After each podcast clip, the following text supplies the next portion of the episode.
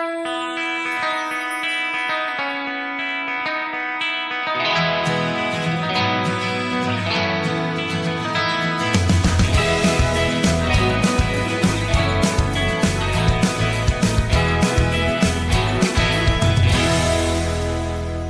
we make that sequel, motherfucker.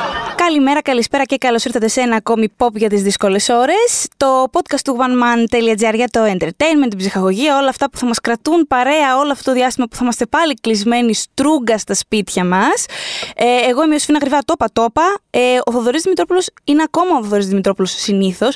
Απλά σήμερα θα, του, θα τον καλέσουμε στο τηλέφωνο. Ε, έχουμε ένα διαφορετικό, μια διαφορετική ηχογράφηση, συνθήκη ηχογράφησης σήμερα, λίγο ειδική. Καθότι, μάλλον θα αφήσω α, τη γειτόνισά μου να σε εξηγήσει γιατί.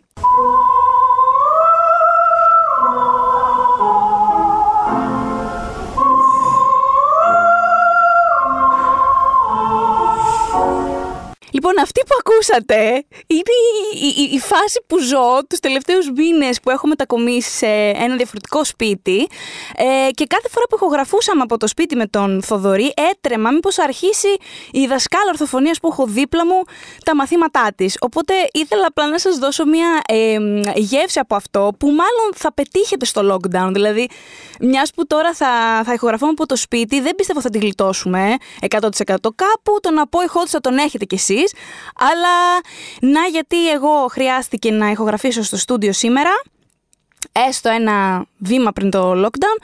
Και με το Θοδωρή θα μιλήσουμε αργότερα από το τηλέφωνο, μην φοβάστε δεν θα σας λείψει, θα τα κάνουμε όλα όπως πρέπει. Και ε, είχαμε προετοιμάσει ούτως ή άλλως τις καλύτερες προτάσεις ε, ταινιών ε, και σειρών για το μήνα Νοέμβρη και Δεκέμβρη αρχές. Οπότε, κοίτα να δεις πόσο ταιριαστά ήρθε και έκατσε, γιατί. Ε, συγγνώμη, τι καλύτερο θα έχετε να κάνετε στο σπίτι από το να βλέπετε αριμανίως πράγματα όπως κάναμε και στο προηγούμενο lockdown. Πραγματικά είναι που είναι η δουλειά μας. Ε, στο, το, το, εκείνο το τρίμηνο είχε το μάτι μας ας πούμε γίνει γαρίδα πια. Δεν θα μπορούσα να δω περισσότερο σινεμά και, και τηλεόραση.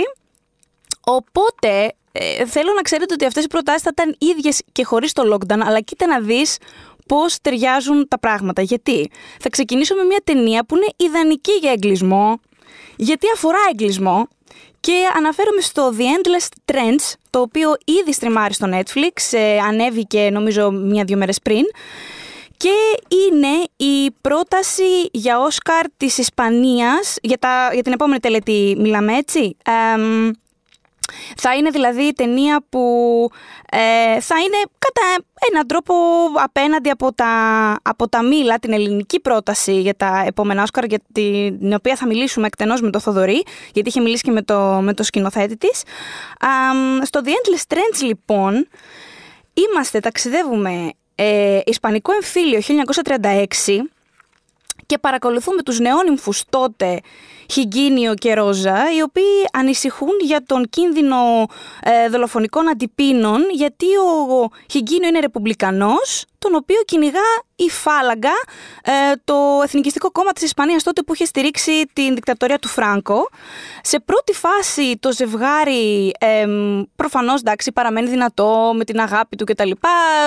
Εκείνος πρέπει να μείνει στο σπίτι, το οποίο γίνεται κρυσφύγετο δηλαδή. Όμως όσο περνάνε τα χρόνια, ε, μάλλον τα χρόνια γίνονται πάρα πάρα πολλά, γιατί όπως ξέρουμε όλοι η δικτατορία του Φράγκου δεν τελείωσε σε μία μέρα, ούτε ένα χρόνο, ούτε δέκα χρόνια. Οπότε θα δούμε τον απομονωμένο χιγκόνιο, χιγκίνιο συγγνώμη, να ε, παραμένει στο κρυσφύγετό του για 30 χρόνια, δηλαδή μέχρι και την αμνησία του 69. Ε, η ιστορία του Endless Trends, ε, ε, η αφήγηση μάλλον χωρίζεται σε κεφάλαια, το καθένα έχει διαφορετική θεματική. Και το ενδιαφέρον στην ταινία αυτή είναι ότι έρχεται από τρεις σκηνοθέτες. Είναι πολύ σπάνιο φαινόμενο να βλέπουμε δύο ανθρώπους βλέπουμε πιο συχνά στη σκηνοθεσία. Τρεις, πολύ σπάνια. Δύο εκ των οποίων ήταν πίσω από το φανταστικό Flowers που είχαμε δει το 2014. Και το εντυπωσιακό είναι ότι παρότι υπάρχουν τρεις άνθρωποι στη σκηνοθετική καρέκλα, αυτό δεν φαίνεται πουθενά στην ταινία. Δηλαδή είναι ε, μια ενιαία αισθητική λογική και μια ενιαία γλώσσα που έχουν οι τρεις τους. το Endless Dance αρχικά είχε βγει συγγνώμη, στο φεστιβάλ του Σαν Σεμπαστιάν, όπου είχε κερδίσει μάλιστα και βραβείο καλύτερης σκηνοθεσίας και καλύτερου σεναρίου. Ήταν υποψήφιο για 15 βραβεία Γκόγια, που είναι τα επίσημα, είναι ας πούμε τα Όσκαρ της Ισπανίας, ας το πούμε έτσι, από τα οποία ε, κέρδισε τα δύο και πάει και για τα Όσκαρ του χρόνου και καλή του επιτυχία. Το βρίσκουμε στο Netflix το συγκεκριμένο. Αλλά θα συνεχίσω με εγκλισμό, αυτή τη φορά κομικό εγκλισμό, σε θόλο, προσέξτε τώρα, γιατί περνάμε στο Moonbase 8, ε, Moonbase 8, που είναι μία ε, κομμωδία που έχει τρία τρεις πρωταγωνιστές σπουδαίους ε, της σύγχρονης κομμωδίας. Μιλάω για τον John C. Reilly, τον οποίο εντάξει, η αλήθεια είναι ότι αυτός ο άνθρωπος κάπως έχει ζωγραφιστεί. Είναι, η φάτσα του είναι σαν να μην αληθινού ανθρώπου. Είναι σαν κάποιος να τον έκανε σαν καρτούν και μετά κάπως το καρτούν ήρθε στη ζωή. Ε, ο Τιμ Χάιντεκερ και ο Φρεντ Άρμιζεν, τον οποίο τον είχαμε μνημονεύσει αρκετά στο, στα επεισόδια που είχαμε κάνει τα αφιερωματικά για το HBO. Οι, τρί, οι τρεις τους λοιπόν, που είναι συνάντηση κορυφής αυτή, δηλαδή από μόνη από μόνο του αυτό θα μπει, ας πούμε, το πουλιστερό σημείο της, της κομμωδίας. Οι τρεις τους λοιπόν θα, θα υποδηθούν α, επίδοξους αστροναύτες δεύτερης κατηγορίας που επειδή θέλουν πάση θυσία να πάνε στο φεγγάρι, αποφασίζουν ότι από τη στιγμή που δεν θα μας στείλει η NASA γιατί είμαστε τύπου του πεταματού, θα, πάρω, θα φτιάξουμε ένα σεληνιακό προσωμιωτή στην Αριζόνα με την ελπίδα ότι θα τους αποδείξουμε ότι και έχουμε ελπίδες, μπορούμε, το έχουμε να πάμε στο φεγγάρι και δεν είμαστε όσο άχρηστοι ε, ε, φαντάζονται. Ε, πέρα από, το, από το, την καταπληκτική τριπλέτα αυτή, θέλω να σταθώ λίγο στον ε, σκηνοθέτη Παύλα σεναριογράφο της σειράς, που είναι ο Τζόναθαν Κράιζελ, ο οποίος έγραφε, ήταν μάλλον ένας από τους συνδημιουργούς ε, μαζί με τον ε, Louis C.K. Εντάξει, αυτό δεν πήγε πάρα πολύ καλά, δεν έχει καλογεράσει ως, ε, ως συνεργασία. Ε, είχαν κάνει μαζί λοιπόν το Baskets, του FX με τον Ζακ Γαλφιανάκη που τότε είχε αποδειχθεί δύο δίδυμα αδέρφια, ένας εκ των οποίων είχε αποτύχει να εργαστεί να, ε, ως κλόουν στο Παρίσι και είχε γυρίσει στη γενέτειρά του και μαζί με τον αδερφό του είχαν ε, αποφασίσει να τρέξουν μαζί ας πούμε ένα, ένα ροντέο. Το μπάσκετ ήταν, είναι μια υποτιμημένη θα την πω την, ε, τη, τη, σειρά αυτή, γιατί νιώθω ότι ενώ είχε πολύ καλές κριτικές όσο, όσο υπήρχε και ακόμα και τα βραβεία είχαν δώσει σημασία κλπ. Δεν βλέπω και δεν προβλέπω να έχει τη, την ιστεροφημία που του αξίζει. Σίγουρα αυτό το πράγμα δεν είναι ασύνδετο από όλα αυτά που συνέβησαν με τον Louis C.K και τις κατηγορίες παρενόχλησης και όλα αυτά που, που τα ξέρουμε και μπορείτε να διαβάσετε και στο oneman.gr γιατί είχαμε γράψει εκτενώς τότε. Αλλά ε, εμπιστεύομαι αυτόν τον άνθρωπο, αυτό θέλω να πω. Εμπιστεύομαι την πένα του και τη σκηνοθεσία του. Οπότε περιμένω πάρα πολύ το Moonbase 8 από την πρώτη στιγμή που, το, που είχα διαβάσει και είχε ανακοινωθεί. Ειδικά κιόλας μετά το Space Force του Netflix, που ήταν μεχ, μεχ. Δηλαδή θέλω να το. Θέλω λίγο να την ξεπλύνει αυτή τη διαστημοκομωδιο κακή γεύση που μας άφησε εκείνο. Και ε, α, μάλιστα, συγγνώμη, πριν περάσω στο επόμενο, να πω ότι θα βγει η Κοσμοτέ από την 3η 11 Νοεμβρίου, το Moonbase 8. και τώρα θα περάσω σε έναν μεταφορικό εγκλισμό. Γιατί εντάξει, δεν είναι αληθινός εγκλισμό, αλλά δεν μπορώ να πω κάθε φορά που θα δω το The Crown, το γνωστό The Crown του Netflix, το πολύ βραβευμένο, αλλά, πρέπει να σκεφτώ κάθε, σκέφτομαι κάθε φορά πως ε, ο Πίτερ Μόργαν, ο, ο δημιουργός του, προσπαθεί έτσι πάρα πολύ και το πετυχαίνει θα πω κατά τόπους, ε, ε, πολλούς τόπους κιόλας, ε, να μας πείσει ότι η, η μοναρχία ας πούμε και ο τρόπος που ζουν αυτοί οι άνθρωποι, ε, Βασίλισσα Ελισάβετ και λοιποί, είναι ουσιαστικά, ε, μπορεί να έχει μεν δύναμη και κύρος και όλα αυτά, αλλά στην πραγματικότητα τους περιορίζει. Και νομίζω ένας από τους λόγους που η τρίτη σεζόν της σειράς μου άρεσε αρκετά και αρκετά περισσότερο από το περισσότερο κόσμο έχω καταλάβει ότι είναι η λιγότερο δημοφιλή σεζόν της σειράς ως τώρα είναι γιατί νομίζω ότι έκανε την καλύτερη δουλειά που έχει κάνει η σειρά ως τώρα στο να δείχνει πραγματικά πόση σαπίλα δηλαδή και χάλια είναι αυτή η ζωή που δεν μπορούν να πούν αυτά που θέλουν, δεν μπορούν να βάλουν αυτά που θέλουν, δεν μπορούν να φάνε αυτά που θέλουν. Θα μου πεις τώρα, λυπάσαι τη Βασίλισσα Ελισάβετ και τον άντρα της που ας πούμε, δηλαδή ακούει η Ελλάδα και θέλει και να ξεράσει και όλος ο άνθρωπος και τα παιδιά σου. Κοίτα να δεις, εγώ, εγώ δεν θα ήθελα να είμαι στη θέση τους. Δεν τους λυπάμαι με όλα αυτά τα λεφτά που έχουν και όλη αυτή τη δύναμη, οκ, αλλά ε, δεν είναι ότι βλέπω τη Βασίλισσα Ελισάβετ και λέω Αχ, να ήμουν στη θέση της, ούτε καν. Ε, αυτή τη σεζόν βέβαια, έχουμε δύο πολύ πολύ ισχυρές προσωπικότητες που έρχονται στη σειρά. Η πρώτη είναι η πριγκίψα Νταϊάννα, ήρθε επιτέλους η ώρα της. Θα την υποδηθεί μάλιστα η Έμα Κορίν, που την είχα δει στο Pennyworth. Δεν ξέρω αν την έχετε πάρει πριν αυτή τη σειρά, δεν έκανε πραγματικά τίποτα. Ε, είναι η σειρά που αφορά τον, ε, τον ε, butler του Batman, τον Pennyworth, ε, πριν όμως γίνει butler του Batman. Και θα πω ότι ήταν και καλή σειρά, αλλά επειδή δεν μιλάμε για αυτήν εδώ. Ε, έχουμε λοιπόν την Emma Corrin που ήταν πάρα πολύ καλή σε εκείνη τη σειρά, στο λίγο που την είδαμε. Ε, στα τρέιλερ του Crown The νιώθω στα λίγα σπάσματα που τη δείχνουν ότι έχει πάρα πολύ ενέργεια Diana. Δηλαδή ενέργεια την, όπως έχουμε μάθει να βλέπουμε τα, τα πρώτα χρόνια της Νταϊάννα σε αυτό το περιβάλλον, με την αφέλεια, με αυτή την ενέργεια που δεν ήξερε που παντούσε και που βρισκόταν, πήγε εκεί να παντρευτεί και να γκομενήσει και κόντεψε να... Βασικά όχι κόντεψε, έφυγε η γυναίκα τελικά, αλλά τι είχε περάσει μέχρι να φύγει ε, είναι το θέμα και θα το δούμε αυτό βήμα-βήμα να γίνεται. Και εκτός από την πριγκίπισσα Νταϊάννα, έχουμε, drum roll, έχουμε και τη Margaret Thatcher και βασικά την Gillian Anderson στο ρόλο της Margaret Thatcher ή μάλλον για να την πω και ακόμα καλύτερα την Gillian Anderson στο ρόλο της Margaret Thatcher ακούστε λέγω τι εννοώ Your Majesty I think we have enough respect for one another personally to ask ourselves some of the bigger questions, woman to woman. We are the same age after all. Really? Just six months between us. Oh? And who is the senior? I am. Ma'am. Ακούτε τι εννοώ, καταλάβατε; Δεν υπάρχει. Δηλαδή, ε, καταρχάς, εγώ την Κίλια Άντερσον τη λατρεύω, το έχω δηλώσει αυτό το podcast, ούτως ή άλλως το γνωρίζετε.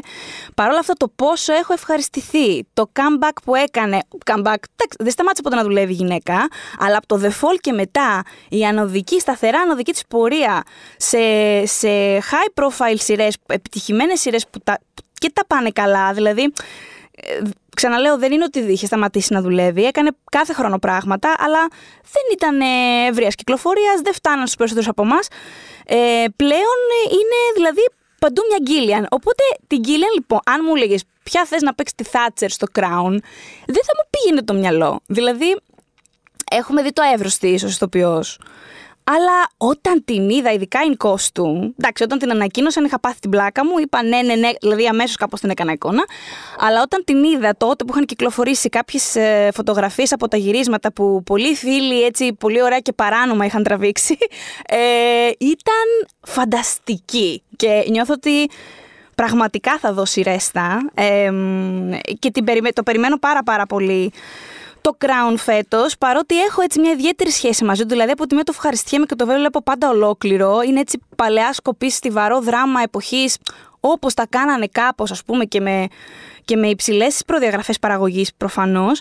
Παρ' όλα αυτά, εντάξει, ο, ο ρομαντισμός με τον οποίο αντιμετωπίζει τη μοναρχία ο Πίτερ Μόργαν γενικά δεν με πεθαίνει. Δηλαδή, νομίζω ότι προσπαθεί πολύ συχνά με στη σειρά να, να μας δώσει να καταλάβουμε γιατί χρειάζεται η μοναρχία και γιατί μπορεί να εμπνέει ακόμα τον κόσμο, αλλά δεν νομίζω ότι το κάνει πιστικά.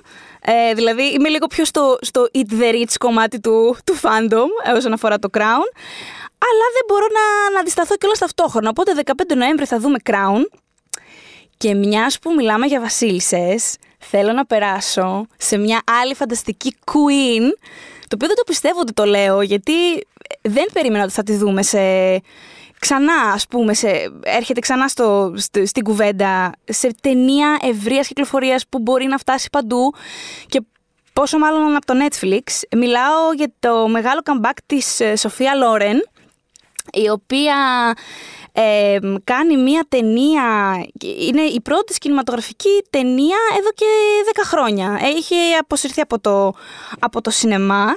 Ε, μιλάω για το The Life Ahead, το οποίο θα δούμε από τις 13 Νοέμβρη στο, στο Netflix. είναι η σκηνοθεσία του γιού της, δηλαδή δεν ξέρω τώρα, μπορεί να την έριξε στο φιλότιμο μάνα, Ξέρω ότι έχεις αποσυρθεί και αράζεις. Που εντάξει, κάνει τελικές παραγωγές η γυναίκα και θέατρο μπορεί να κάνει και διάφορα περάσματα από εδώ και από εκεί. Αλλά εντάξει, έχει μεγαλώσει, ξεκουράζεται. Της αξίζει να ξεκουραστεί και να αράξει. Αλλά μάλλον ο γιος της είπε: Κοίτα να δεις, δεν μπορώ να φανταστώ άλλη στη, σε αυτό το ρόλο. Θέλω να το παίξεις εσύ. Και μιλάμε για τον Εντουάρντο Πόντι, ο οποίος λοιπόν τη σκηνοθετεί ε, σε ρόλο μιας επιζήσασας του ολοκαυτώματος που βγάζει τα προστοζήν δίνοντας καταφύγιο σε παιδιά εκδιδόμενων γυναικών.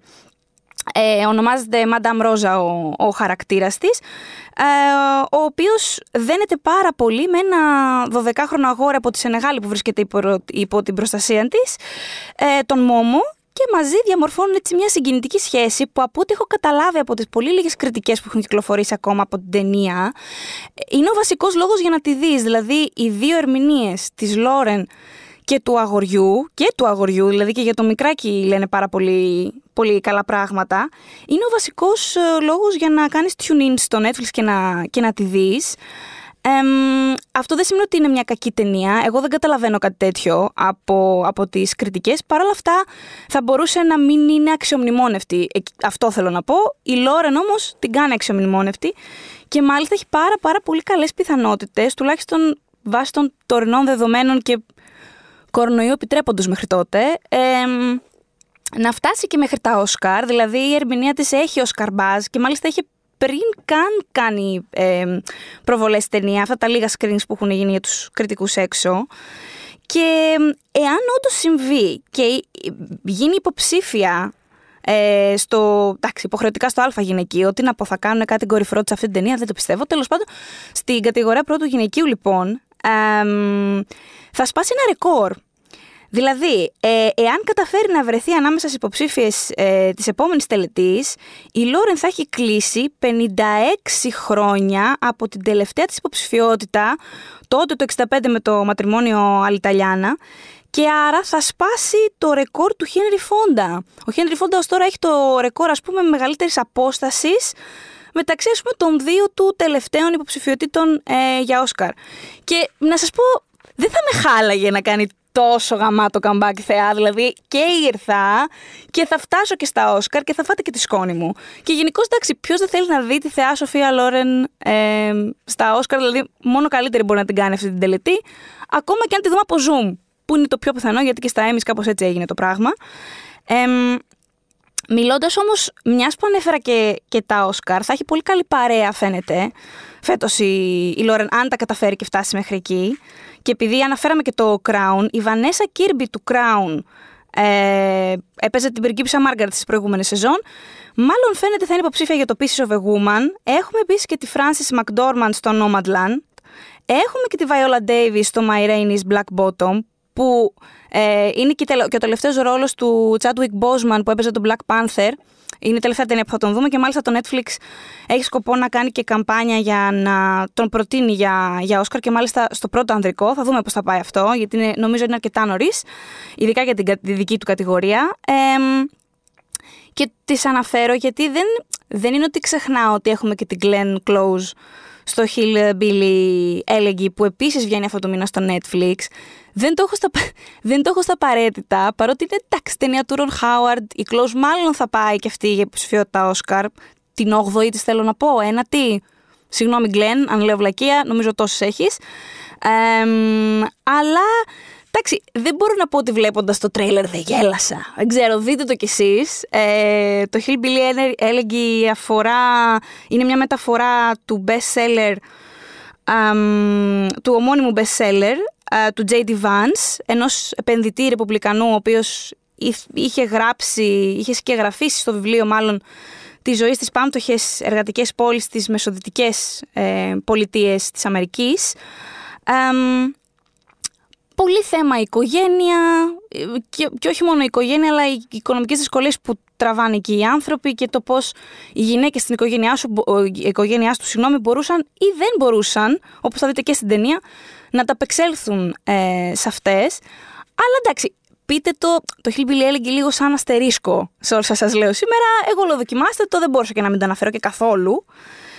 Αλλά η Σοφία Λόρεν δεν είναι το μόνο Πώς να πω, η μόνη πρωταγωνίστρια στις σημερινές μας προτάσεις που συνοδεύεται από ένα μικρό μαύρο αγόρι που θα της αλλάξει τη ζωή και τα ανάποδο. Έχουμε και τον Ethan Hawke, ο οποίος επανέρχεται στην τηλεόραση στο Good Lord, ε, Good Lord Bird, The Good Lord Bird, ε, αλλά δεν μιλάμε για έναν απλό Ethan Hawke, μιλάμε για έναν έξαλλο Ethan Hawke, έναν σταυροφόρο εναντίον της σκλαβιάς, που σας παρακαλώ αφήστε τον να, να σας ε, συστηθεί λίγο καλύτερα με αυτό το απόσπασμα. My name is John Brown and I am here to defeat slavery. They say I am insane. Λοιπόν, δεν είναι τώρα ε, η πιο αντιπροσωπευτική γεύση αυτό το απόσπασμα. Δεν είχα όμως καλύτερο. Μιλάμε ο άνθρωπος επειδή η, η σειρά ήδη προβάλλεται από τον κόσμο TV. Έχουν ήδη προβληθεί τέσσερα επεισόδια και τα έχω δει. Ε, τι, τι να πρωτοπώ για, για αυτή την ερμηνεία και θα τα πάρω μάλλον από την αρχή. Ε, όταν είχε κυκλοφορήσει το βραβευμένο βιβλίο ε, στο οποίο βασίζεται η σειρά του James McBride το 2013 ε, πολύ σύντομα μετά την κυκλοφορία του είχε ακουστεί ότι θα τέριαζε πάρα πολύ να μεταφερθεί από έναν δημιουργό όπως ο Κουέντιν Ταραντίνο αυτό ήταν καταφανέστατο στο ίδιο το βιβλίο και φαίνεται και από τη σειρά, με την οποία δεν έχει κάποια ανάμειξη ο Ταραντίνο εν τέλει, αλλά πραγματικά είναι η ενέργειά του τέτοια που, παρα, που καταλαβαίνω δηλαδή γιατί αμέσως είχε γίνει αυτή η σύνδεση. το βιβλίο λοιπόν είχε εμπνευστεί από τον θρυλικό υπέρμαχο της κατάργησης της δουλείας, τον Τζον Μπράουν, αυτόν υποδύεται ο, ο Hawke. μαζί του έχουμε και τον Daveed Diggs του Snowpiercer ως Frederick Douglass, ε, πραγματικός σε Frederick Douglass, έτσι. Επίσης, πολύ ιστορική φιγούρα υπέρ των δικαιωμάτων ε, των σκλάβων κλπ. Όταν σας λέω σταυροφόρος, εννοώ ότι αυτή, αυτή η σειρά δείχνει τον Ethan Hawke και η ίδια σειρά είναι κάτι μεταξύ. Είναι σαν να βλέπεις, έχει λίγο Monty Python, αν το συνδυάσεις με ένα επεισόδιο το πιο κουλό του Drunk History και το ράμπο όμως μαζί. Δηλαδή θα βλέπετε τον Ethan Hawke να θερίζει λευκούς μην πω, ε, που έχουν σκλάβους ή στηρίζουν σκλαβιά, δεν καταλαβαίνει τίποτα και την ώρα που το κάνει αυτό, η πλάκα είναι ότι απαγγέλει και πάρα πολλά αποθέγματα και εδάφια της βίβλου. Ε, δηλαδή την ώρα που σε βρίζει και σε περνάει με το. Εντάξει, αυτόματο δεν είχε τότε. Αυτή τη μουσκέτα, πώς τα λέγανε τέλος πάντων αυτά, μασκέτα, anyways, που, που κουβαλούσαν τότε και θέριζαν τον κόσμο. Ταυτόχρονα θα σου λέει και γιατί ο Θεός θέλει να πεθάνεις. Αυτό ήταν ο Μπράουν και στην πραγματική ζωή και μάλιστα η σειρά, οπότε έχω καταλάβει γιατί τον έψαξα αρκετά τον Μπράουν, ε, γιατί ε, βγαίνει, πώς να πω, λάμπει τόσο πολύ αυτή η ερμηνεία μέσα στη σειρά, δεν γίνεται να μην σε οθήσει να μάθεις περισσότερα για το πραγματικό πρόσωπο. Μπορώ να πω από ό,τι καταλαβαίνω ότι ήταν, ας πούμε, είναι και λίγα αυτά που κάνει ο Χόκ στη σειρά σε σχέση με το πραγματικό, με το πραγματικό Brown δεν μιλάμε για γεωγραφία, κάτι επίσης που, που εκτιμώ πάρα πολύ στο show, ούτε για εκείνον ούτε για τον Douglas. και επειδή είπα για ένα μαύρο αγόρι που τον συνοδεύει, μιλάω για τον Όνιον, ο, τον οποίον σώζει ε, μετά από ένα μεγάλο shootout τέλος πάντων σε, μια, σε ένα πανδοχείο ε, και τον έχει μαζί τους στις ε, επόμενες περιπετειές του μόνο που επειδή την πρώτη φορά που τον είδε φόραγε ένα σακί, ήταν λούστρος ο μικρός τέλος πάντων και φόραγε ένα σακί γιατί δεν είναι ότι τους καλοντίνανε και τους σκλάβου. Τον πέρασε για κορίτσι. Οπότε ε, συνεχίζει να του μιλάει σαν κορίτσι, νομίζω ότι είναι κορίτσι, του φοράει και φόρμα και καπέλο κοριτσιού και ο μικρός από το φόβο του, γιατί σου λέει εντάξει, είμαι μαύρος, έχω αυτό το ένα πρόβλημα. Να είμαι μαύρο αγόρι, μάλλον αν είμαι μαύρο κορίτσι και με περνάνε για μαύρο κορίτσι, πας και μου φέρονται λίγο καλύτερα. Οπότε στη διάρκεια της σειράς ο μικρός συνεχίζει, ας πούμε, το υποστηρίζει αυτό το ψέμα και έχει πλάκα. Η, η, η σειρά είναι πάρα πολύ αστεία και το μεγαλύτερο αστείο είναι ότι όλοι οι λευκοί που τον βλέπουν δεν καταλαβαίνουν το πρόβλημα. Δηλαδή θεωρούν ότι είναι ένα κορίτσι. Και είναι από τα ας πούμε πιο αστεία γκάξ που κάνει, που κάνει η σειρά. Γιατί οι μαύροι πάλι που τους συναντούν στις περιπέτειές τους προφανώς αντιλαμβάνονται αμέσως ότι είναι αγόρι το παιδί. θα συνεχίσουμε το μεταξύ με προτάσεις που έχουν έτσι κοινωνικό, παύλα φιλετικό πρόσημο και μάλιστα τυχαία, ας πούμε, ε, ε, ούτως ή άλλως υπάρχει αυτή η δημόσια συζήτηση τα τελευταία χρόνια πολύ έντονα, άρα δεν είναι τυχαίο το γεγονός ότι φτιάχτηκαν αυτές τις σειρές, αλλά το timing τους, το ταυτόχρονο timing τους είναι. Ε, ε, όχι αξιοπερίεργο, αξιοθαύμαστο θα πω και πολύ πολύ επίκαιρο με όλα αυτά που έγιναν με τον George Floyd, ε, τις ε, διαμαρτυρίες στην Αμερική και όσα ελπίζω να μην ακολουθήσουν, αλλά βλέπω να έρχονται. Ε, αλλά πριν φτάσουμε σε αυτά, γιατί έχουμε δύο-τρία ακόμη, ε, θέλω να αναφέρω ότι σε αυτή την καραντίνα, σε αυτό το lockdown, μία θα είναι η σειρά που θα μας ανακουφίσει, παιδιά. Εμένα εντάξει, με ανακουφίζει ένα αλφα διάστημα, αλλά για όποιον δεν την έχει πάρει ε, είδηση ως τώρα, ε, ήρθε η ώρα της. Αναφέρομαι στο Sitch Creek, είναι η κομμωδία που φέτος, όχι απλά σάρωσε στα Emmy, πρώτη φορά περί 9 βραβεία ε, Emmy, κομμωδία, και μάλιστα πήρε, σήκωσε και κάποια από τα βραβεία που δεν ε, ήταν αναμενόμενο να σηκώσει. Δηλαδή, ενώ πήγε στην τελετή ως φαβορή και περιμέναμε να πάρει κάμποσα, πήρε και αυτά που δεν περιμέναμε να πάρει. Ήταν φοβερά ευχάριστη έκπληξη, όπως και η ίδια η παρουσία της σειράς θα πω ότι είναι πολύ μεγάλη, ε, πώς να πω, πολύ ευχάριστη νότα τα τελευταία χρόνια στην τηλεόραση. η, η, σειρά περιστρέφεται γύρω από μια οικογένεια, πάμπλουτ οικογένεια, ας πούμε, που έχει θησαυρίσει μέσω επιχειρήσεων, ε, διβιντάδικων είχαν τέλος πάντων, ε, επειδή τους πούλησε ο, ας πούμε, ο άνθρωπος ο οποίος είχε αναλάβει τα οικονομικά τους, πλογιστής, όποτε, όπως θέλετε πείτε το, ε, βρίσκονται κυριολεκτικά στο δρόμο. Δηλαδή μπαίνει το FBI μέσα τους, τα σαρώνει όλα, τους πετάει έξω από το κάστρο τους εισαγωγικά κλπ. Και το μοναδικό περιουσιακό, περιουσιακό συγγνώμη, στοιχείο που παραμένει στο όνομα της οικογένειας είναι μια actual πόλη, το Sitch Creek, που είχε αγοράσει κάποια στιγμή ο μπαμπάς, δηλαδή είχε αγοράσει, ας πούμε, μια μικρή, ένα χωριό της Αμερικής, ας πούμε, σκεφτείτε. Γιατί του είχε κάνει τύπο στο όνομά του, Sitch Creek, ε, και για πλάκα το είχε αγοράσει και το είχε γράψει στο όνομα του γιού του. Α πούμε, ήταν, σαν, ήταν ένα δώρο γενεθλίων στο γιο του. Ε, το, το, το, το, πιο όμορφο πράγμα νομίζω με αυτή τη σειρά είναι ότι. Ε, μάλλον αρκετά πράγματα. Καταρχάς, όταν καταλήγουν στο Sitch Creek ε, και περιμένουμε κάπως να δούμε την πιο κλασική πεπατημένη που, που, ακολουθούν τέτοιου τύπου σειρές, που έχουν αυτή, αυτή, αυτή, τη φόρμα, ας πούμε, το ψάρι που βρίσκεται έξω από τα νερά του. Ε, Συνήθως αυτές οι σειρές και γενικά αυτές οι δημιουργίες κάπως κρίνουν τον τόπιο περιβάλλον. Δηλαδή, θα περιμέναμε περισσότερο οι, οι Roses, όπως ονομάζεται η οικογένεια, να πάνε στο Sitch Creek και να κρίνουν τους γύρω, μάλλον η σειρά ίδια με τον τρόπο που παρουσιάζει τη ζωή τους εκεί, να τους παρουσιάζει ως ανώτερους και τους ντόπιους χιλιμπίλιδες ας πούμε, να τους παρουσιάζει ως τα, ε, ξέρετε, τους χωριάτες, τους κλπ. κλπ. Ε, η σειρά το αντιστρέφει αυτό πάρα πολύ όμορφα.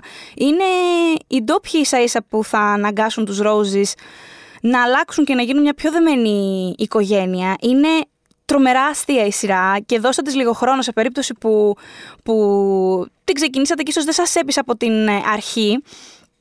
Δώστε της λίγο, δηλαδή φτάστε μέχρι τέλος πρώτης σεζόν, αρχέ δεύτερης και είναι, άλλωστε είναι μισάρωτα επεισόδια, δεν θα έχετε θέμα.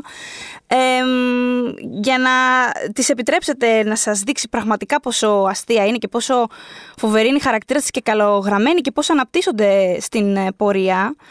Το... Η σειρά αυτή είναι παιδί πνευματικό του Νταν Λεβί. Είναι ο γιος του Eugene Λεβί που έπαιζε τον μπαμπά στα American Pie με τα φρύδια, τα χοντρά που κυνήγαγε το γιο του να μην την πέφτει στις πίτες. Αυτός.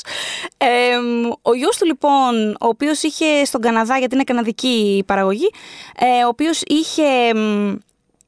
Ε, δουλέψει πάρα πολύ ε, καιρό ως παρουσιαστής, ε, σχολιαστής ε, σειρών του MTV όπως το The Hills που προβαλόταν τότε στον Καναδά και μετά εκείνος είχε μια εκπομπή που σχολίαζε το τι γινόταν στο reality, ας πούμε, είχε μια απορία πώς όλες αυτές όλες αυτές οι οικογένειες που παρακολουθούσε και σχολίαζε από το, τους δέκτες του Καναδά, πώς θα αντιμετώπιζαν μια χρεοκοπία τους. Δηλαδή, οι Καρντάσιαν, ας πούμε, αν αύριο χάναν τα λεφτά τους και έπρεπε να τους πεις: Πρέπει να πας να μείνεις στην πέρα ραχούλα, γιατί είναι το μόνο πράγμα ας πούμε, που έχεις στην περιουσία σου. Πώς θα αντιμετώπιζαν κάτι τέτοιο; Ε, κάποια στιγμή κιόλας είχε διαβάσει ότι η Kim Basinger, μεγάλη χάρη και αυτή και αυτή έχει ξεχαστεί και δεν μου αρέσει, τέλος πάντων, ε, είχε αγοράσει μία περιοχή στην Τζόρτζια για να την κάνει. Ε, πώς να πω, να γίνονται εκεί παραγωγές ε, δικές της ταινιών, σειρών, οτιδήποτε έχει στο να κάνει φυσικά δεν πήγε καθόλου καλά και το, και το πούλησε στο 1 εικοστό της τιμής, ξέρω εγώ, που το είχε αγοράσει, κάτι τέτοιο. Είχε αυτή την, ε, την, την ιδέα λοιπόν και έγραψε το Sitch Creek ε, σε συνεργασία με τον πατέρα του, τον Eugene Levy, ο οποίος παίζει, νομίζω, από τις ελάχιστες φορές στην καριέρα του που παίζει έναν έτσι, straight man, τον, τον, τον μπαμπά τον κακομύρι μπαμπά που έχει να κάνει με τρελούς, γιατί τα δύο παιδιά του και η γυναίκα του είναι, ας πούμε, η, η κουλίεβα της φάσης. Αυτός είναι ο κακομύρι που προσπαθεί κάπως να τους βάλει σε τάξη.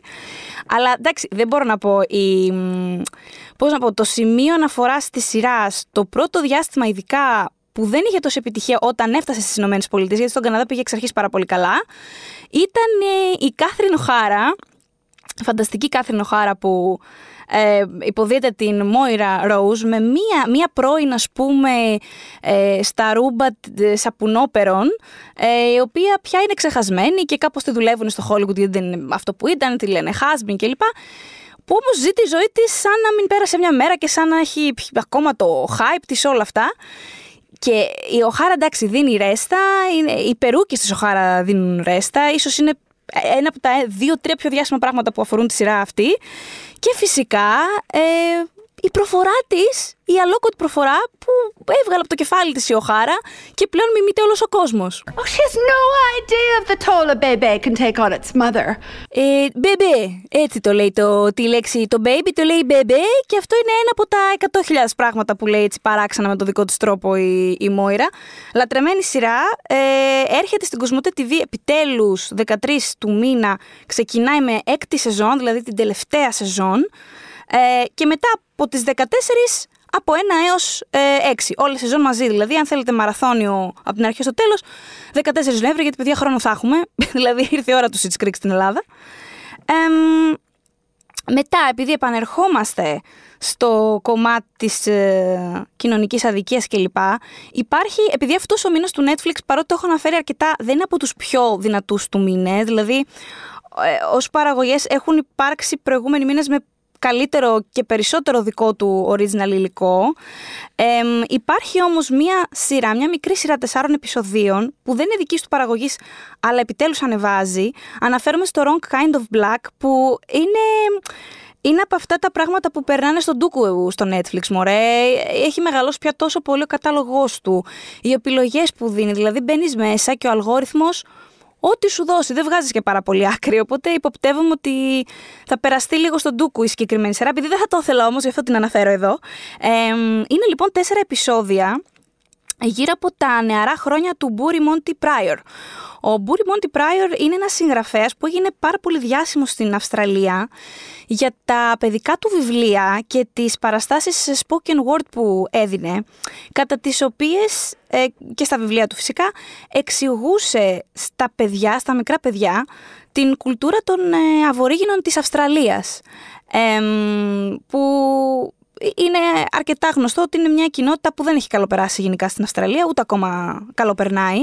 Ε, εκείνος λοιπόν είναι μια πολύ έτσι, σημαντική φιγούρα ε, μετάδοσης της κουλτούρας αυτής, επιβίωσης της κουλτούρας αυτής στις επόμενες γενιές ε, και σε awareness δηλαδή και σε ευαισθητοποίηση και στα λευκά παιδιά ε, της ε, Αυστραλίας. Ο Πράιορ όμως είχε ξεκινήσει την καριέρα του στα 60s και 70s ως DJ. Έπαιζε δηλαδή, έπαιζε R&B και disco σε κοινά που, ναι, σε μπαράκια, ας πούμε, και κλαμπ που ναι, με, με, που, που, που, όπου σύγχναζαν, συγγνώμη, λευκοί Αυστραλοί, οι οποίοι ναι, μεν αγαπούσαν πάρα πολύ τη μουσική των Αφροαμερικανών, αλλά έκαναν διακρίσεις ενάντια των μαύρων Αυστραλών, όπως ο ίδιος. Ε, οπότε αυτή η, η μίνι σειρά διαπραγματεύεται όλο αυτό. Είναι μια εχμηρή κοινωνική ντραμεντή, όπου ακούμε και τον ίδιο τον, τον Πράιορ να, φυγεί, να φυγεί τα γεγονότα από τη ζωή του. και μάλιστα, μια παρένθεση εδώ, πλέον ανήκει σε άλλον, αν δεν κάνω λάθος, αυτό το, το προσωνύμιο, αλλά όταν ήταν ε, DJ, τον αποκαλούσαν μάλιστα και Black Superman στην ε, Αυστραλία. Είναι, ήταν ο Tokens, ο Token, συγγνώμη, μαύρος ας πούμε, αλλά ε, τουλάχιστον έκανε πάρα πάρα πολλά για την, για την κουλτούρα του και επειδή είχε κυκλοφορήσει πριν δύο χρόνια η σειρά στη, στο Ηνωμένο Βασίλειο, είχαν γραφτεί μόνο μόνο καλά λόγια για αυτήν.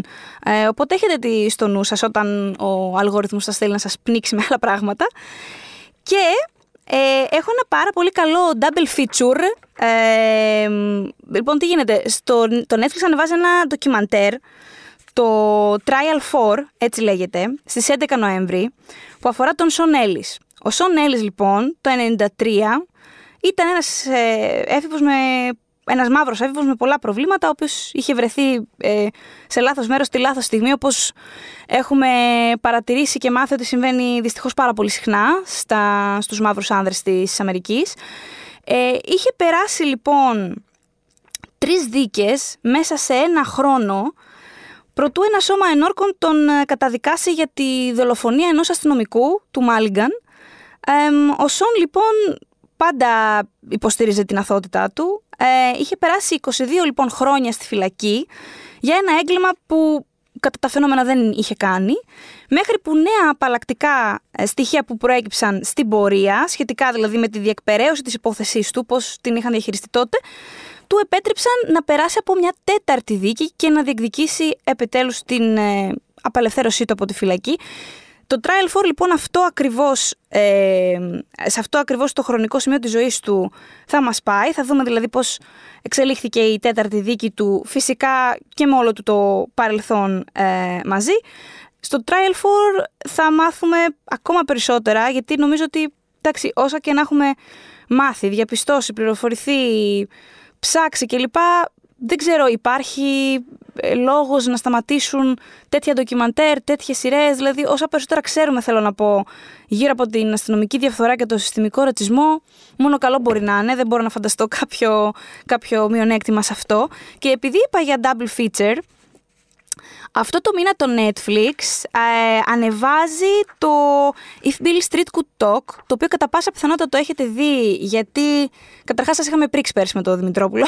Μιλάμε εντάξει για ένα αριστούργημα του Barry Jenkins ε, που είχε κερδίσει πρόσφατα το Moonlight. Παρ' όλα αυτά νιώθω ότι είναι αρκετά παραγνωρισμένη η, η ταινία. Μην ξεχάσω και το υποψηφιότητα Όσκαρ για τη μουσική του που είναι εκπληκτική. Ε, του Νίκολας Μπριτέλ, αλλά ε, νιώθω ότι ε, άλλη μια ταινία που, που αυτή τη στιγμή νομίζω δεν συζητιέται όπως θα έπρεπε και επειδή αναφέρεται και αυτή σε μια κοινωνική αδικία ε, στις αρχές της δεκαετίας του 70 στο Χάρλεμ βλέπουμε την Της η οποία θυμάται το πάθος, το σεβασμό, έτσι την εμπιστοσύνη που είχε αναπτύξει με τον αραβωνιαστικό της τον Αλόνζο. Ήταν παιδική φίλη και στην πορεία έγιναν ζευγάρι. Ε, πολύ ευτυχισμένο ζευγάρι μέχρι που μία κατηγορία αναλυθής εναντίον του για βιασμό που τον οδήγησε στη φυλακή ε, κατέστρεψε τα σχέδιά τους. Εντάξει, μιλάμε για ένα ποίημα που έχει φτιάξει ο, ο Jenkins και πολύ καλό double feature με το Trial 4. Είναι μια αληθινή ιστορία του Ellis, μια φανταστική που όμως συμβαίνει ε, αρκετά συχνότερα από ό,τι θα θέλαν, ε, θα θέλαμε εναντίον των, ε, των μαύρων αδρών. Μαζί, μπορεί να τις δείτε μαζί αυτές τις ταινίες ε, ή θα τις βλέπετε ξεχωριστά ή περιμένετε τις 11 Νοέμβρη που βγαίνει το Trial 4 για να τα δείτε παρέα. Και πριν πάρουμε τον ε, Θοδωρή τηλέφωνο, γιατί έχει να μας πει περισσότερα και πολλά μάλλον για αυτό που θα σας αναφέρω τώρα, θέλω να κλείσω με το ε, Small Axe όσον αφορά την τηλεόραση. Είναι το νέο, μάλλον το πιο φιλόδοξο project που έχει κάνει ως τώρα ο Steve McQueen, ο σκηνοθέτης του 12 χρόνια σκλάβος, του Windows που δεν ευχαριστηθήκατε πάρα πολύ και γιατί είναι πάρα πολύ καλή ταινία. Ε, ο οποίος εδώ δημιουργεί μία σειρά ταινιών, ε, ουσιαστικά είναι πέντε ταινίες που θα παρουσιαστούν ως σειρά, ε, μια ανθολογική λοιπόν σειρά, την οποία εμπνεύστηκε από ένα τζαμαϊκανό ρητό που λέει «Εάν εσύ είσαι το μεγάλο δέντρο, εμείς είμαστε το μικρό τσεκούρι». Ε, η σειρά λοιπόν, στη σειρά μάλλον θα δούμε ηθοποιούς όπως ε, η Λετήσια Ράιτ του Black Panther, μεγάλη αγάπη αυτή κιόλας και πάρα πολύ τη έχει, έχει αγκαλιαστεί από τον κόσμο, από, από τα πιο ευχάριστα έτσι breakout που είχαμε το 2018. Και ο John Boyega επίσης τον, το είδαμε στα Star Wars και ε, νομίζω σε πάρα πολύ ταιριαστό χρονικό σημείο της καριέρας του έρχεται γιατί και ο ίδιος έχει πια ανακατευτεί με τον ε, ακτιβισμό.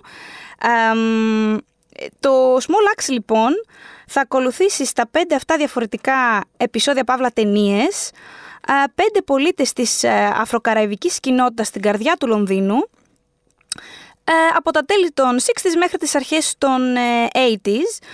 Το πρώτο, η πρώτη ταινία που θα δούμε θα είναι το, το Mangrove, που παίρνει το όνομα, ο τίτλος του επεισοδίου Παύλα ταινία παίρνει το όνομά του από το εστιατόριο στο οποίο θα δούμε τη δράση να εκτελήσεται. Ε, μιλάμε για ένα μικρό εστιατόριο που είχε γίνει στην πραγματική ζωή α, σημείο αναφοράς για την κοινότητα τη συγκεκριμένη. Έγινε στην πορεία φορέας ε, αντίστασης και συγκεκριμένα συνέβη όταν αφού έγιναν κάποιες έφοδοι της ε, αστυνομίας στο συγκεκριμένο καφέ εστιατόριο από τη, ναι, από τη Βρετανική αστυνομία που είχαν συγκλονίσει τότε την ε, κοινή γνώμη. Ε, ουσιαστικά είχαν προσπαθήσει να φημώσουν την, ε, τις ενέργειες της ε, κοινότητας και όλα όσα προετοίμαζαν και τα δικαιώματα που ήθελαν να, να διεκδικήσουν. Ε, και μάλιστα οι δράσεις του, της ταινίας θα πυροδοτηθεί όταν η Λετήσια Ράιτ που σε αυτό το επεισόδιο πρωταγωνιστή θα ε, συλληφθεί και θα κατηγορηθεί ότι ας πούμε προκάλεσε βία και, και λοιπά. Ε, μετά θα ακολουθήσει το Lovers Rock που μαζί με το Mangrove είχαν επιλεγεί για να παρουσιαστούν στις φετινές κάνες που φυσικά δεν έγιναν. Τελικά παρουσιάστηκαν μαζί με το τρίτο επεισόδιο, το Red, White and Blue, στο φεστιβάλ της Νέας Υόρκης. Το τονίζω αυτό γιατί για να δώσω ας πούμε μία αίσθηση ε, του, του κινηματογράφου που, που, που κρύβεται μέσα σε αυτή τη σειρά επειδή θα τη δούμε σε, σε, σε, ένα διαφορετικό ας πούμε format δεν συνηθίζουμε να βλέπουμε σειρές ταινιών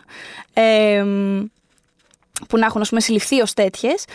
Ε, μιλάμε για. Ουσιαστικά έχει φτιάξει πέντε ταινίες. Ο άνθρωπος θα μπορούσαν κάθε μία από αυτά τα, καθένα από αυτά τα πέντε επεισόδια να παρουσιαστεί στον κινηματογράφο κανονικότατα. Ε, Όπως είχαμε γράψει και στο One Man, σε άρθρο που θα λινκάρουμε στο, στο προφίλ μας στο Simplecast, ε, είναι μία από αυτές τις σειρές που, που περιμέναμε περισσότερο για αυτή τη σεζόν. Μπορεί να είναι και καλύτερη ως το τέλος της σεζόν, της πολύπαθης αυτής της σεζόν, το Small Axe. Και το πρώτο επεισόδιο της σειράς θα κάνει πρεμιέρα τη Δευτέρα 16 Νοέμβρη ε, στο Κοσμοτέ TV Plus σε πρώτη φάση, καπάκι από την προβολή του στην Αγγλία. Ε, ενώ από τις 22 Νοέμβρη η σειρά θα προβάλλεται και από το Κοσμοτέ Series HD ε, κάθε Κυριακή στις 11. Αλλά εγώ ξέρω ότι ο Θοδωρής ε, τις προάλλες ήταν με το Steve McQueen, τον περίμενε να βγει στο Zoom, του έκανε συνέντευξη. Και την τελευταία φορά που μιλήσαμε για το συγκεκριμένο θέμα, αργούσε ο Steve McQueen να βγει στο τηλέφωνο ένα πράγμα. Οπότε ας τον πάρουμε να δούμε αν το, το σήκωσε και τι είπαν μεταξύ τους. Για πες μου, βρε Θοδωρή, τελικά στο σήκωσε το τηλέφωνο Steve McQueen, γιατί σε είχα αφήσει το περίμενε. Ε, το, το σήκωσε τελικά, εντάξει, μου είχε μια μικρή αλλά τα καταφέραμε και συνεννοηθήκαμε. Πολύ ωραίος. Πολύ φιλικός, πολύ συμπαθέστατος. Το, το, ε, το περίμενα κάπως έτσι να σου πω. Δηλαδή, όσες συναντεύξεις του έχω. Ενώ στην αρχή, όταν είχε πρωτο, πρωτοβγεί, είχε την φήμη του δύσκολου. Νομίζω ότι απλά ο άνθρωπος ε, δεν, ε, δεν μπορεί το, τα bullshit. Και επειδή πολλές φορές τον ρωτάγανε ναι, χαζομάρε. Ήταν, πες, πες. ήταν γενικά πάρα πολύ, ήταν πάρα πολύ animated γενικότερα. Δηλαδή mm. ήταν σε, σε, κάθε ερώτηση που κάπως θέλει να τη δράσει, ξέρεις που κουνάγε χέρια, έκανε προς τα πίσω το κεφάλι, σαν να λέει Ω, τι. Λοιπόν, περίμενε, περίμενε, το έχω, το έχω. Δηλαδή φαντάζομαι τέτοιες κινήσεις. Περίμενε, περίμενε να πω. Περίμενε να πω. Ε, και άρχισε να λέει. Ήταν πολύ ωραία, ήταν πολύ ενδιαφέρουσα η, η κουβέντα. Mm-hmm. Και θα συνεχιστεί σε μια μορφή γιατί περιμένω υπάρχει και ένα Q&A την Παρασκευή που online παντα ε, το οποίο θα, θα γίνει από το BBC αυτή τη φορά, θα είναι πιο γενικό, δεν θα είναι συνέντευξη, ε, αλλά και εκεί είμαι σίγουρος να πει ενδιαφέροντα πράγματα και όλα αυτά μαζί θα, θα, θα τα διαβάσουμε τέλος πάντων στο, στο One One σε όλο το διάστημα της κυκλοφορίας της, ε, της σειράς. Βδομάδα, βδομάδα, βδομάδα, βδομάδα δηλαδή, με κάθε επεισόδιο που θα βγαίνει θα έχουμε και κάποια λόγια του για το... Θα έχουμε και κάποιο ναι, σχολιασμό, γιατί είναι, είναι πολύ ενδιαφέρον αυτό το πράγμα. Γιατί όπως είπες και εσύ, που τα έλεγες τώρα, είναι ότι δεν, δεν είναι ακριβώς επεισόδια. Είναι, είναι μια ανθολογία, ένα project κάπως. Είναι πέντε ταινίες. Είναι πραγματικά πέντε ταινίες. Είναι τελείως ανεξάρτητα πράγματα. Απλά κάπως είναι όλα σε μια, σε μια περιοχή, σε ένα mood, σε, ένα χρονικό διάστημα, με δύο δεκαετιών περίπου.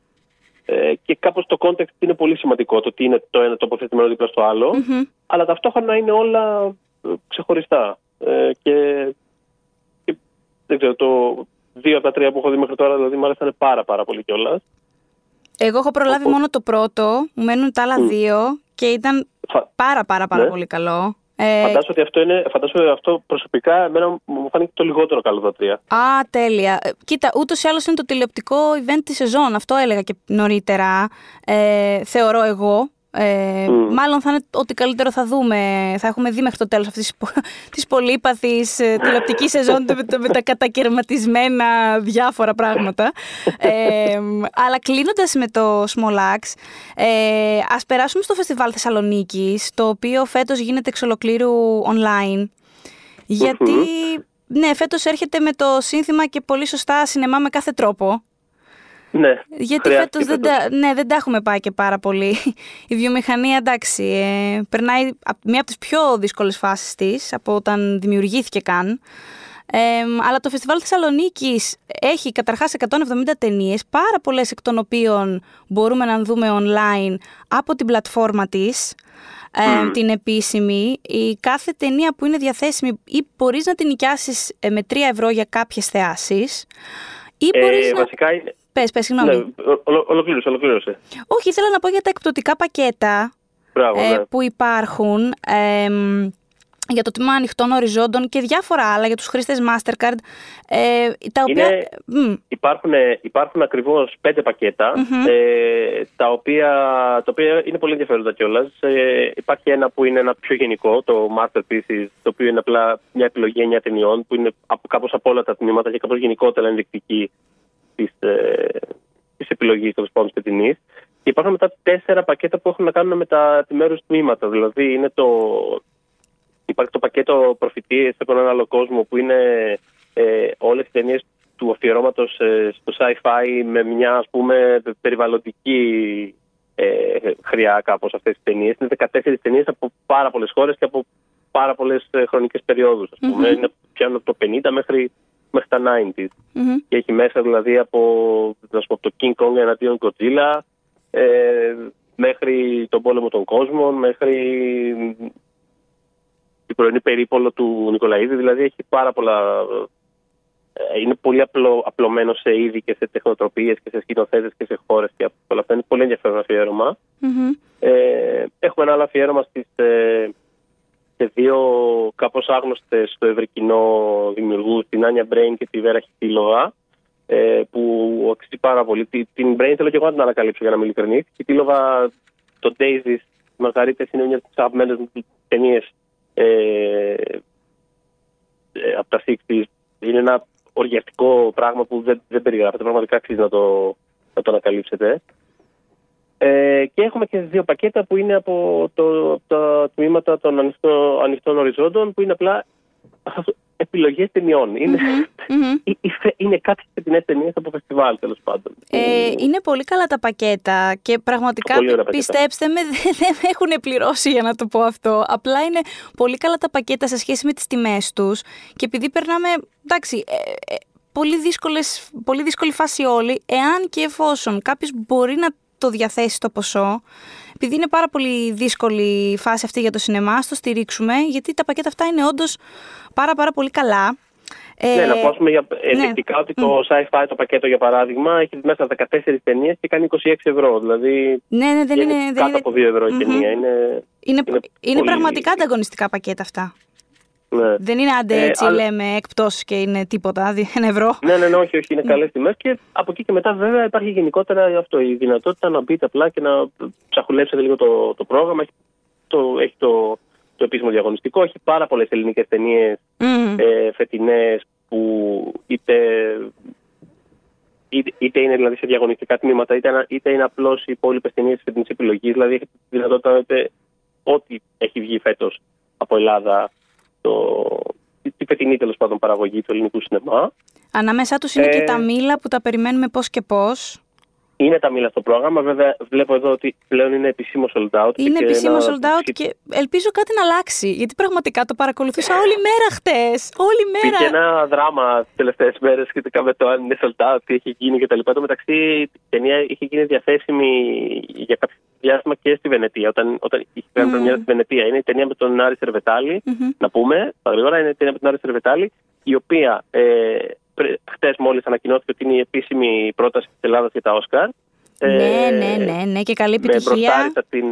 Με μπροστάρισα, ας πούμε, τη Kate Blanchett, η οποία είχε αναλάβει χρέη executive producer, είδε την ταινία στη Βενετία και τη λάτρεψε. Μας έχει πει όλα αναλυτικά ο σκηνοθέτης στο oneman.gr στη- ε, σε μια σε αποκλειστική συνέντευξη. Ε, είναι, πολύ, είναι φανταστική ταινία, εμένα μου άρεσε πάρα πολύ. Τώρα και την είδα τότε, ας πούμε, στη Βενετία, στο, στο online ε, το πολιτήρι τέλος πάντων που είχαν για, κάποιο διά- για κάποιες λίγες μέρες. Μμμ. Ε, τώρα δεν ξέρουμε. Είναι προφανώς η κατάσταση πάρα πολύ αβέβαιη γενικότερα, οπότε δεν υπάρχει κάποιο σαφές πλάνο για το πότε θα παιχτεί.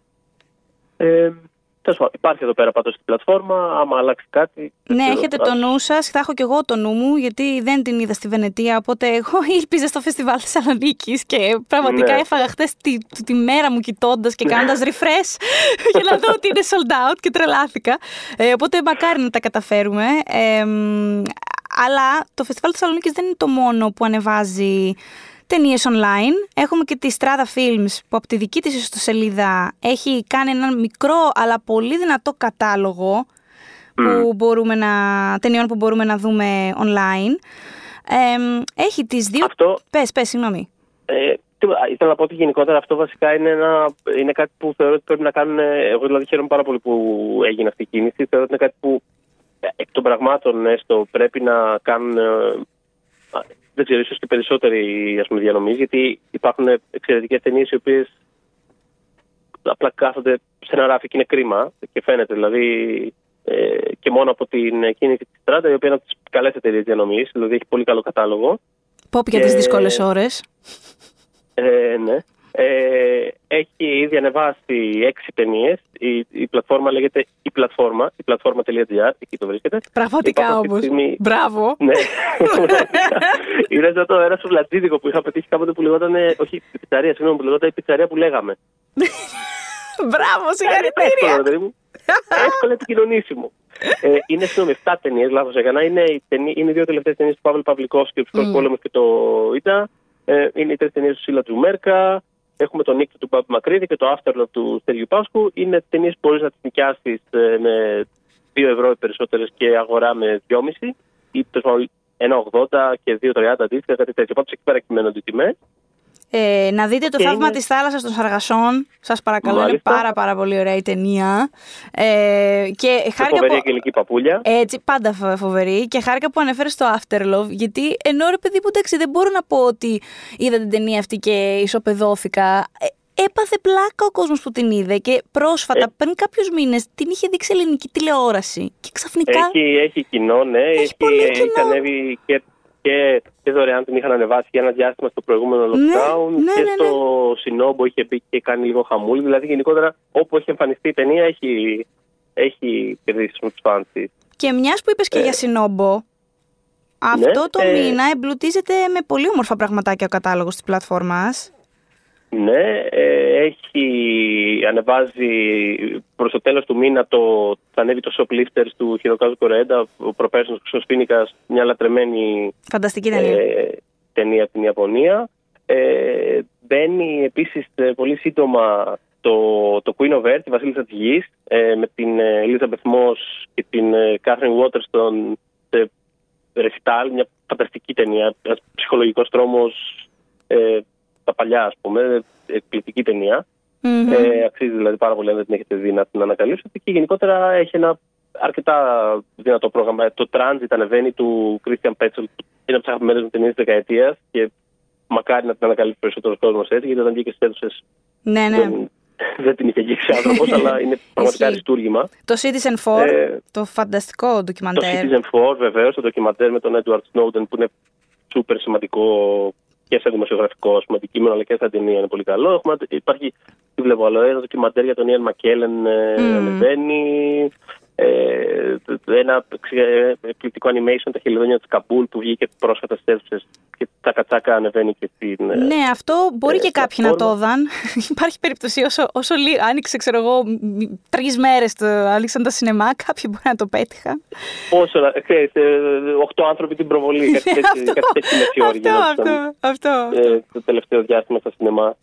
Ε, οπότε ναι, υπάρχουν και εκεί πέρα επιλογές. Γενικότερα, ό,τι περισσότερο εμφανίζεται τέτοιο στο επόμενο διάστημα, καλό θα είναι. Και επειδή δεν ξέρω κάτι αυτή η κατάσταση, είναι, δεν ξέρω, είναι μια επιλογή που πρέπει να, δεν ξέρω, νιώθω να αρχίσει να λαμβάνεται υπόψη. Τέλος πάντων από ναι, μακάρι. Όλο το περισσότερο. Το νόημα οργανωμένα, ας πούμε, κάπως και όχι.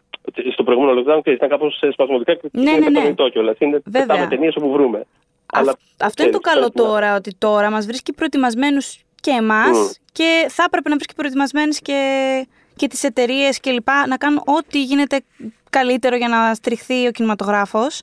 Ε, Οπότε το νόημα είναι ότι το lockdown αυτό είναι γεμάτο με έχουν ήδη ακούσει να τους πρίζω με 100 πράγματα και εμείς θα συνεχίσουμε με τα μικροφωνάκια μας ε, και τη γειτόνισά μου τη Σοπράνο από το επόμενο επεισόδιο όπως έχουμε καθιερώσει και τα μηχανάκια της Ιπποκράτους. Ε, οπότε τα λέμε πάρα πολύ σύντομα. Θα τα πούμε, ναι. Αυτά λοιπόν από εμάς για σήμερα. Το pop για τις δύσκολες ώρες, τι να πω, φαίνεται ότι θα συνεχίσει κανονικά από τα σπίτια μας με γειτόνισε, μηχανάκια. Ε, τις προάλλες πήγε να πνιγεί ο άλλος με αμύγδαλα. Θα δούμε τέλος πάντων πώς θα γίνεται από το σπίτι. Θα κάνουμε ό,τι καλύτερο μπορούμε, αυτό σας το υπόσχομαι. Ε, σε όλη τη διάρκεια του lockdown. Ελπίζω όλο αυτό να μας βρει υγιείς μέχρι το τέλος του και να τα πούμε πάρα πολύ ε, σύντομα και να τα λέμε γενικώ όλο το επόμενο χρονικό διάστημα. Καλή δύναμη σε όλους με υπέροχες σειρές και υπέροχο σινεμά. Μην το ξεχνάμε. When we make that sequel, motherfucker.